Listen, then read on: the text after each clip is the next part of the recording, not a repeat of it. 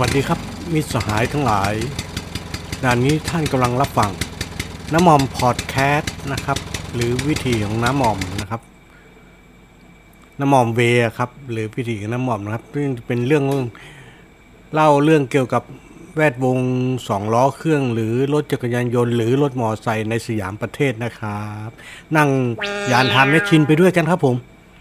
EP นี้เป็น ย้อนยุคตลาดวิบากบนแผ่นดินสยามประเทศนะครับ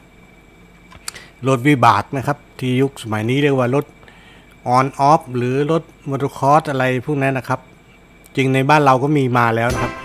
นิยมกันมาตั้งแต่ 40 กว่า4กว่า 40 ปีที่แล้วครับ ประมาณนั้นนะครับ 34 35ถึง40 ปีนะครับ ที่เข้ามาแล้วนะครับ ผม สมัยโน้นบ้านเราก็เจอความเจริญรุ่งเรืองอะไรก็ไม่มีถนนหนทางเลย กระลูกล้างฝุ่นแดงนะครับท่าน โดยเฉพาะต่างจังหวัดชนบทยังมีวัวมีควายเทียมเกวียนกันอยู่เลยนะครับ การสัญจรไปไหนมาไหนก็ใช่ว่าจะสะดวกสบายถึงแม้ยุคนั้นราคาน้ำมันจะมีราคาลิตรละไม่ถึง 5 บาท เท่าที่ผมจำได้นะ เติมลิตรละ 4 บาท เติมรถเครื่อง 50 บาท นี่เรียกว่าค่อนถังหรือล้นถังเลยละครับท่าน รถเครื่องหรือรถจักรยานยนต์ในสมัยก่อนก็ใช่ว่าจะสวยงามเหมือนสมัยนี้ที่ไหนกันนะมันยอดมากรถก็เป็นรถนะครับ เหล็กก็เป็นเหล็กเรียกว่าหนักอึ้งนะครับ ชิ้นส่วนพลาสติกนั้นมีน้อยมาก ต่างจากสมัยนี้พลาสติกและเหล็กบางๆ สวยงามบางเบาครับก็ว่ากันเป็นตามยุคสมัยอะเนาะว่ากันว่ารถเครื่องนั้นก็คือเนื้อหุ้มเหล็กครับล้มไปทีก็หมูแดงแปะเลือนล่าง ไปกันมากไม่มากก็น้อยแหละเพ ราะยุคสมัยโน้นเครื่องห่อหุ้มร่างกายก็ใช่ว่าจะมีดังเช่นยุคสมัยนี้ซะที่ไหนครับหมวกกันน็อกนี่ไม่ต้องพูดถึงกันเลยละสมัยก่อนในยุคที่ผมเดินเข้ามาในวงการน้ำหมึกออกทดสอบรถกันที อย่างมากก็แค่เสื้อผ้าล่มคลุมเท่านั้นเองครับ ขี่ไปทดสอบไปเสื้อขาดวิ่นไปด้วยนะครับ คิดดูดูนะครับ แต่ก็เริ่มมีหมวกกันน็อกกันให้ใส่กันแล้วนะครับอะไรเงี้ยครับ ก็ไม่ได้สวยงามในสมัยนี้ครับใส่ก็คุมกันกะลาได้ครับ กันกระโหลกกะลาได้ พลาสติกธรรมดานี่นะครับ ไม่ใช่ไฟเบอร์อะไรนะครับ ก็ว่ากันไปตามสมุกสมัยนั่นแหละโลกพัฒนาโลกมันพัฒนาก้าวไกลอะไรต่อมีอะไรก็พัฒนาตามกันไปเนาะก็ว่ากันไปตามยุคตามสมัย ยุคสมัยหนึ่งก็อาจจะว่าดี แต่พอมายุคสมัยใหม่กว่า มันก็ย่อมดีกว่าครับ โอเค ย้อนมาดูแวดวงสองล้อเครื่องสมัยเก่าก่อนในยุคที่รถเครื่องวิบากเริ่มเป็นที่นิยม ประมาณ 40 ปีที่ที่แล้วมาเห็นจะได้นะครับ สมัยนู้น ก็มีการแข่งขันรถเครื่องวิบากกันแล้วครับก็ได้นิยมอย่างแพร่หลายแข่งกันตามสนามเฉพาะกิจ แล้วก็ล้อมเรือเก็บเกินคนดูแบบว่าดูกันฝุ่นตลบลุ้นกันใกล้ชิด ยิ่งฝนตกมีคนด้วยนะโอ้ยคนดูนี่โคตรสนุกสนานนะครับ เชียร์กันลั่นทุ่ง แต่นักแข่งนี่จะไม่ชอบเท่าไหร่เพราะมันเลอะไปทั้งตัวเองนะครับอาจจริง ๆนะครับนี่นะครับ พูดถึงมีการแข่งขันวิบากก็พูดถึงรถวิบากครับ ที่คนในยุคสมัยโน้น เรียกกันว่ารถวิบากรถวิบาก สมัยนี้อาจจะเรียกว่ารถโมโตคอสนะครับ สมัยโน้นยังไม่มีใครเรียกกันนะครับ ไม่มีใครไม่รู้ไม่ใครรู้จักกันนะครับ โดยเฉพาะชาวต่างจังหวัดนั้นเรียกกันแต่รถวิบากครับ แข่งก็แข่งรถวิบากครับ เล่นกันว้าวกันซื่อๆแล้วครับ มันชัดเจนดีในยุคนั้นเนาะเพราะขับขี่กันแบบวิบากจริงๆครับ แล้วว่างๆจะมาเล่าเรื่องรถแข่งวิบาก การแข่งรถวิบาก และการแข่งขันวิบากสมัยก่อนมาเล่าสู่กันฟังนะครับ ว่าแต่ตอนนี้มาเข้าเรื่องรถสายพันธุ์วิบากที่รถตลาด มีขายตามโชว์รูมตามร้านทั่วไปนี่แหละครับ มันมีมานะมาแล้วก็แต่แต่สี่สิบปีอย่างที่ว่านั่นแหละครับ เล่นกันมาสมัยโน้นก็สนุกสนานนะครับ มาดูค่ายเอสทุ่งลังสิตนะครับ จั่วหัวนำร่องก่อนใคร ซึ่งก็มีเพียงสี่ค่ายสมุไรเท่านั้นเอง หลังจาก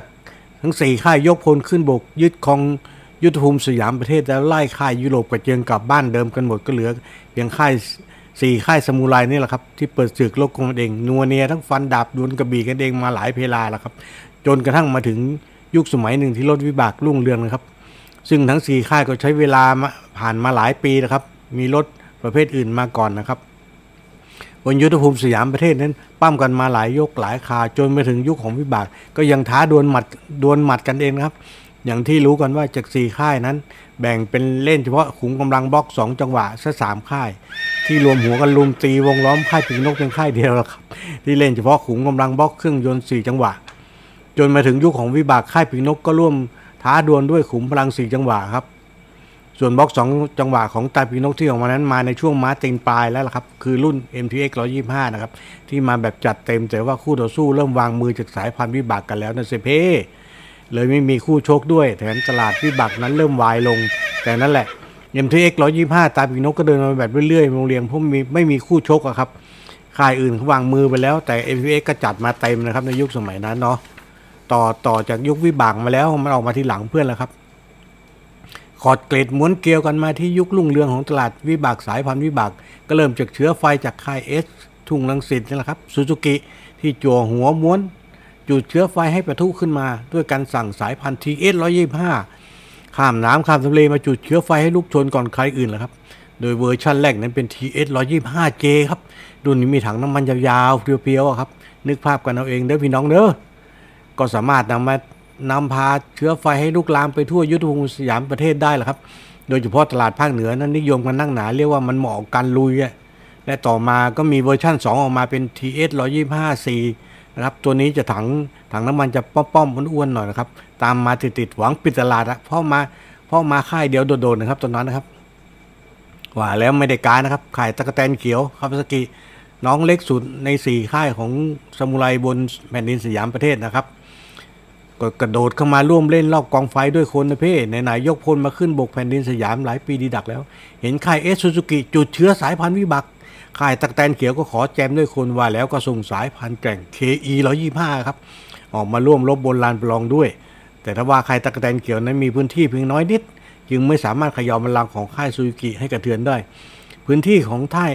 ค่ายตะแตนเขียวนั้นจึงมีจำกัดอีกทั้งเหล่าสาวกชาวสยามหลายพื้นที่แทบจะยังไม่รู้จักม้าเหล็กของค่ายสีเขียวด้วยนะครับหลายพื้นที่โดยเฉพาะรอบนอกไกลๆครับจะไม่รู้จักยี่ห้อคาวาด้วยครับสมัยก่อนนะครับ ท่าจึงเท่ากับว่ามันออกมาดันช่วยดันให้สายพันธุ์ของ TS ค่ายซูซูกิก้าวกระโดดไปได้อีกครับ เพราะคนกระแสตอนนั้นก็เริ่มมาแล้วนะครับ เริ่มนิยมแล้วครับ TS นั่นก็ขายดีในระดับหนึ่งอะครับเพราะออกมาก่อนเพื่อนนะครับ แต่ยังเหลือครับ เดี๋ยวเดี๋ยวก่อน ยังเหลืออีกสองค่ายนะครับ TS ยังไม่แน่นะครับ ตอนนี้คือค่ายปิงนกฮอนด้ากับค่ายซ่อมเสียงนะครับ ที่ยังจุดจุดจ้องจ้องตั้งท่าลำมวยควงกระบี่เตรียมเตรียม ร่วมศึกวิบากนี้ด้วยนะครับ ว่าแล้วค่ายปิงนกฮอนด้าก็ขอร่วมเล่นเก้าอี้ดนตรีอีกค่ายหนึ่งส่งม้าพันแกงรหัส SL นะครับ SL 125 ออกมานุ่นถังน้ำมันสีบรอนนะครับใคร40 อัพนี่อาจจะรู้จักนะครับ 40 อัพ 50 อัพอาจจะเคยเห็น หรือเคยขี่มาด้วย ขี่มาแล้วด้วยก็ได้ครับค่ายปิงนกสั่งส่งรุ่นนี้ออกมาสู่ยุทธยุทธภูมิ หวังต่อกร แต่เพราะว่าค่ายปิงนกนั้นขุมกำลังยังคงจมอยู่กับบล็อกสี่จังหวะ เสียงฟังดูนุ่มนวลแต่ถ้าว่ามันขาดความเล้าใจนะครับพละกำลังเขาไม่ปลุดปัดดังเช่นบล็อกสองจังหวะนะส่งรหัส SL ออกมาไม่นานนักก็ส่ง XL 125 ออกมาประกบอีกครับ ออกมาร่วมเปิดศึกเตรียมตัวแต่ก็เป็นเครื่องบล็อก4จังหวะเหมือนเดิมนะครับ แต่ก็เดินไปได้เพียงน้อยนิด เพราะค่ายปิงนกยุคสมัยก่อน สมัยเก่าก่อนนั้นยังไงยังไงยังไงสาวกชาวสยามก็ถือว่าไม่ใช่ตัวเลือกอันดับแรกครับ แต่เป็นอันดับบวยสุดในสายตาบนทางเลือกนะครับในยุคนั้นครับเรียกว่าค่ายปิงนกมันเป็นไม้นอกสายตานะครับยืนสี่จังหวะก็ไม่ใช่ว่าไม่ดีนะครับ ยิ่งทางเหนือนี่โอ้โห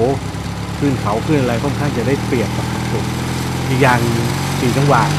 ค่อนข้างจะหาช่างที่มาทำรถยากนะครับในยุคโน้นนะครับส่วนมากสองจังหวะจะทำอะไรง่ายกว่าเยอะนะครับ ออกมาครบสามค่ายแล้วครับ ทีนี้ก็ยังเหลืออีกหนึ่งนะครับ ที่ลงเรือลำใหญ่มาจากแดนสมุไรด้วยกันกับสามค่ายนั่นเอง คือค่ายซ่อมเสียงยามาฮ่านะครับ ที่ยุคนั้นก็คือชู่เรียกว่าเป็นคู่ชก เป็นมวยคู่เอกชกกับค่ายเอสได้แบบสมศักดิ์ศรีครับ แบบไม่ได้เปรียบไม่เสียเปรียบกัน โดยการทั้งคู่ครับทุกค่ายต่างร่วมจุดเชื้อไฟเล่นเกมแย่งเก้าอี้ดนตรีกันว่าแล้วค่ายซ่อมเสียงคันจะให้นั่งเบิงตาดูเฉยๆแล้วมันก็ไม่ใช่วิสัยของนักรบจึงขนม้าสายพันธุ์วิบากมาร่วมศึกด้วย คือดีทีร้อยที่มาชิมลางก่อน แต่ไม่แต่ไม่ไม่นานนักก็ต้องทนแรงกดดันไม่ได้เพราะคู่แข่งนั้นบล็อกร้อยยี่ห้าเลยครับว่าแล้วค่ายซ่อมเสียงเองเลยก็มีของดีอยู่ก็งัดลังที่ขนขึ้นจากเรือที่ข้ามมาจากแดนไกลเมืองสมุไรเหมือนกันเพราะในลังนั้นมีอาวุธทีเด็ดซ่อนอยู่ดีทีร้อยยี่ห้านั่นแหละครับพี่น้องเอ้ยดีทีครับอาวุธทรงพลังใหม่ที่มาพร้อมความฉายไรหุ่นชวดทรงก็ดูเท่เพรียวบางแล้วครับ แต่มีความแกร่งซุกซ่อนอยู่มาดูน่าเกรงขามเป็นยิ่งนัก แน่นอนว่าเป้าหมายสำคัญคือมันถูกส่งมาท้ารบกับสายพันธุ์ของค่าย S โดยตรง คือรหัส TS นะครับ จึงเป็นการท้าดวลกันบนสายวิบากที่ดูคู่ควรมากนะครับในยุคนั้น แต่แต่ถ้าว่าเดี๋ยวก่อนนะครับค่ายซ่อมเสียงส่วนอาวุธสายพันธุ์ดีทีร้อยห้าออกมาพอจะเซาะล่องชายล่องเข้าไปยืนในกระแสความคลั่งไคล้ของเหล่าสาธุชนได้ไม่นานก็มีข่าวลือโหมกระพือออกมาว่า ตายหาแล้ว อุ้ยโทษนะครับ ไม่ใช่ตายหาแล้วครับ ผู้ใช้ที่ซื้อรถดีทีร้อยยี่ห้าค่ายซ่อมเสียงไปขี่นั้นมีปัญหาครับ คือมีคนขี่ไปแล้วชกระเบิด นั่นไงล่ะ มีข่าวออกมาทันทีครับ แต่เป็นข่าวลือ เป็นเพียงข่าวลือเท่านั้นครับ ไม่รู้มาชิดจากทิศทางไหนแล้วครับ เหตุที่ว่าชกระเบิดเพราะว่าดีทีร้อยี่ห้านั้น มันออกมาด้วยความแปลกหูแปลกตากับชาวบ้านครับ คือรถอะไรล่ะ มีชกหลังมาให้อันเดียวโดเด แถมตั้งอยู่ตรงกลางช่วงท้ายด้วย บ้าไปแล้วรถอะไรมีให้สามชก ขี่ขี่มันก็ระเบิดดิแต่นั่นแหละครับ มันตอบสนองได้ดีกว่า ทั้งเรื่องการทรงตัวการรับน้ำหนัก เขาเรียกว่าดีทีดีทีรุ่นนั้นว่าดีทีร้อยยี่ห้าโมโนชกนั่นไงครับ คือชกหลังมีเพียงหนึ่งเดียวนั่นเอง ซ่อนอยู่ใต้เบาะนั่งนั่นแหละครับ แต่ mono ของค่ายส้อมเสียงยุคนั้นคือเป็น mono แท้ๆครับ ที่ตั้งตรงโด่เด่อยู่บน swingarm ซึ่งก็ไม่มีกระเดื่องมารองรับก็หาไม่นะครับ แต่มันก็ไม่ใช่ปัญหาที่ทำให้โช้คระเบิดได้ ให้ตายสิพระเจ้าจอร์จค่ายส้อมเสียงก็มาโต้ทันทีว่า มันเป็นไปไม่ได้มันจะระเบิดได้ไง เขาทดสอบมาไม่รู้เท่าไหร่เห็นว่ามันดีกว่า จึงได้นำมาใช้ นี่มาถึงสยามประเทศไม่เท่าไหร่โดนข่าวลือถล่มเล่นงานหนักมาหาว่าชกระเบิด มันบ้ากันไปใหญ่แล้วแม่เจ้าโอ้ยมันเป็นไปได้ยังไงนะครับคณะผู้บริหารของค่ายนี้ก็ออกมาโต้ ทันทีนะครับ ซึ่งมันก็เป็นเช่นนั้นจริงๆ ก็เป็นเพียงแค่ข่าวลือเท่านั้นเองครับ มันเป็นไปไม่ได้นะครับที่ชกจะระเบิดนะครับ ข่าวลือก็คือข่าวลือเท่านั้นเองครับไม่ได้เป็นความจริง และไม่ได้บั่นทอนศรัทธาของเหล่าสาวกค่ายซ่อมเสียงแม้แต่น้อยแล้วครับปรากฏว่ายอดตัวเลขของค่ายนี้เดินทะลุเป้าไปหลายตลบ ยิ่งตลาดยุทธภูมิทางภาคเหนือทำให้ขาดตลาด กลายเป็นว่าดีทีร้อยี่ห้าโมโนชกมันกระโดดขึ้นมายืนบนสเกลได้นะครับ ได้เหนือกว่าข่าวลือใด ๆ นะครับ และยึดของตำแหน่งหัวแถวในสายพันธุ์วิบากได้นะครับ ช่วงนั้น และต่อมาก็มี 175 ออกมาประกบอีก แต่ก็เพียงน้อยนิดเพราะตลาดใหญ่อยู่ที่บล็อก 125 อย่างที่บอกนะครับ และแน่นอน เมื่อค่ายส้อมเสียงส่งบล็อก 175 ลงสู่ลานประลอง ค่าย S ก็ส่ง 185 ออกมาตามประกบอีกครับ แต่ระหว่างทั้งสองค่ายก็เน้นในคัดของ 125 ซีซีเป็นหลักอยู่แล้วเพราะราคาที่ไม่โหดต่างจากบล็อก175 185 ที่มีค่าตัวแบบกระโดดในยุคนั้นนะครับ จึงเป็นไปได้ยากยิ่งกว่าบล็อก 125นั้นความนิยมในสมัยนั้นจึงอยู่ที่ 125ซีซีนะครับ ยอดขายทำให้ยอดยอดขายอย่างที่บอกนะครับ เมื่อค่ายซ่อมเสียงส่ง DT 125โมโนโชคออกมา ก็สามารถสยบทีเอส125ของค่าย S ได้นะครับ ก็แซงขึ้นไปนะครับ ตอนแรกค่าย S ออกมายังไม่มีคู่แข่งนะครับ พอค่ายซ่อมเสียงปล่อย DT ออกมาก็ประกบกันตีคู่กันไปนะครับ อีกทั้งในยุคนั้นพูดถึงเรื่องการแข่งขันรถเครื่องวิบากเองก็จะได้รับความนิยมแบบเข้าได้เข้าเข็มนะครับ จึงมีการนำเอารถวิบากเหล่านี้ร่วมลงแข่งในสังเวียนของนักสู้ด้วยนะครับ โดยเฉพาะรุ่นตลาดรถมือใหม่ นอกจากนี้ก็มีรุ่นครอบครัวด้วยนะ คือเอารถครอบครัวนั่นแหละครับมาลงแข่งหากัน สมัยนั้นก็มีเมดมีอาเซียแล้วพวกนี้ลงแข่งด้วยในสนามแข่งนะครับเรียกว่าลุยวิบากกันเปลี่ยนชกเปลี่ยนแฮนด์เปลี่ยนยางกันโอ้โหดูสนุกครับสมัยโน้นแข่งและสนุกครับ นักแข่งก็แข่งกันจริง ๆ จังๆครับ ส่วนทางทีมโรงงานเองก็เล่นรถสูตรรถสูตรกันมีจอมยุทธมือฉมังที่โด่งดังในยุคนั้นหลายคนแล้วครับ แล้วว่างๆจะมาเล่าสู่กันฟังว่ามีใครบ้างที่ดังๆในยุคนั้นนะครับ ในสายของวิบากนะครับ ซึ่งทีมโรงงานเหล่านี้ก็มีการสั่งม้าศึกที่เป็นรถสูตรมาแข่งขันกันแล้วครับ โดยค่ายซ่อมเสียงคือสายพันธุ์ YZ ค่าย SRM ค่ายตะกแตนเขียวคือ KX และค่ายพิงนกคือ CR นะครับ โดยจอมยุทธ หลายคนนั้นขี่ขี่ในทีมของโรงงานสังกัดทีมโรงงานนะครับ ก็แข่งแข่งกันโอ้ก็สนุกครับ โหดด้วยสนุกด้วยสมัยก่อนนะครับ ในยุคนั้นก็แข่งกันอย่างสนุกสนานนะครับ มีทั้งรายการเก็บคะแนนและรายการแข่งท้องถิ่นที่นิยมกันแพร่หลายในยุคสมัยโน้นนะครับ แบบว่าทำสนามแล้วล้อมรั้วให้เข้าไปดูกันแบบใกล้ชิดขายตั๋ว 40 บาท20 บาท 40 บาท 50 บาทประมาณนี้ครับ ยังไม่ถึงร้อยด้วยครับ สมัยโน้นราคาตั๋ว ดูแข่งรถอะนะ จนต่อมาก็มีโปรโมเตอร์ที่โปรโมเตอร์ที่รับจัดแข่งหลายเจ้าแบบ Wow. แยกเก็บคะแนนกันเป็นคนละรายการนะครับก็สนุกสนานกันจริงๆครับยุคโน้นครับ คนดูก็นิยมดูกันเพราะดูแล้วสนุก ในพื้นที่จำกัดสามารถมองเห็นได้ทั่วถึงแดดจะร้อนฝนจะตกสักปานใดคนก็ยังไปชมกันหนาตาแล้วครับ ทุกแมตช์ทุกรายการแล้วครับสมัยโน้นขนาดกรรมการเช็ครอบเองก็ต้องไปยืนดูแล้วเช็ครอบกันโดยจดใส่กระดาษที่ทำเป็นใบเช็ครอบนะไม่มีหรอกครับคอมพิวเตอร์คอมพิวเตอร์อย่างสมัยนี้ ก็ไปยืนดูยืนโจทย์กันนี่มือหงิกตานี่แทบไม่กระพริบไม่ได้แล้วครับ บางทีก็ต้องมีคนขานเบอร์นะครับ แล้วก็โจทย์ไปตามนั้นนะครับ แต่อย่างว่าสมัยนั้นกระดาษโจทย์ก็แน่นอนมันย่อมเป็นปัจจัยสำคัญนะครับ โดยตีเป็นตารางเช็ครอบกันแล้วแล้วก็ว่างจะมาเล่าสู่กันฟังเอาสนุกเอาเฮฮานะครับพร้อมกับเรื่องราวของการแข่งวิบากในยุคโน้นมันสนุกจริง ๆ ครับอืมมันมันมันเป็นอีกอัตรสหนึ่งอะที่แข่งกันแล้วคนดูก็ดูสนุกอะครับ สียดายที่ยุคนั้น ผมเองผมถ่ายรูปเป็นฟิล์มทั้งขาวดำสไลด์และฟิล์มสี แล้วก็ผมเองก็โยกย้ายไปหลายสำนักไม่ได้เก็บเอาไว้นะครับ บอกเลยว่าเสียดายจริง ๆ ครับ ขนาดยุคโน้นทำงานทีถ่ายภาพสไลด์ม้วนเดียวนะครับ ขาวดำอีกสองม้วน ยังต้องโดนเจ้านายบังคับว่าต้องมีรูปที่ใช้งานให้ด้วยนะ เออเอาสิ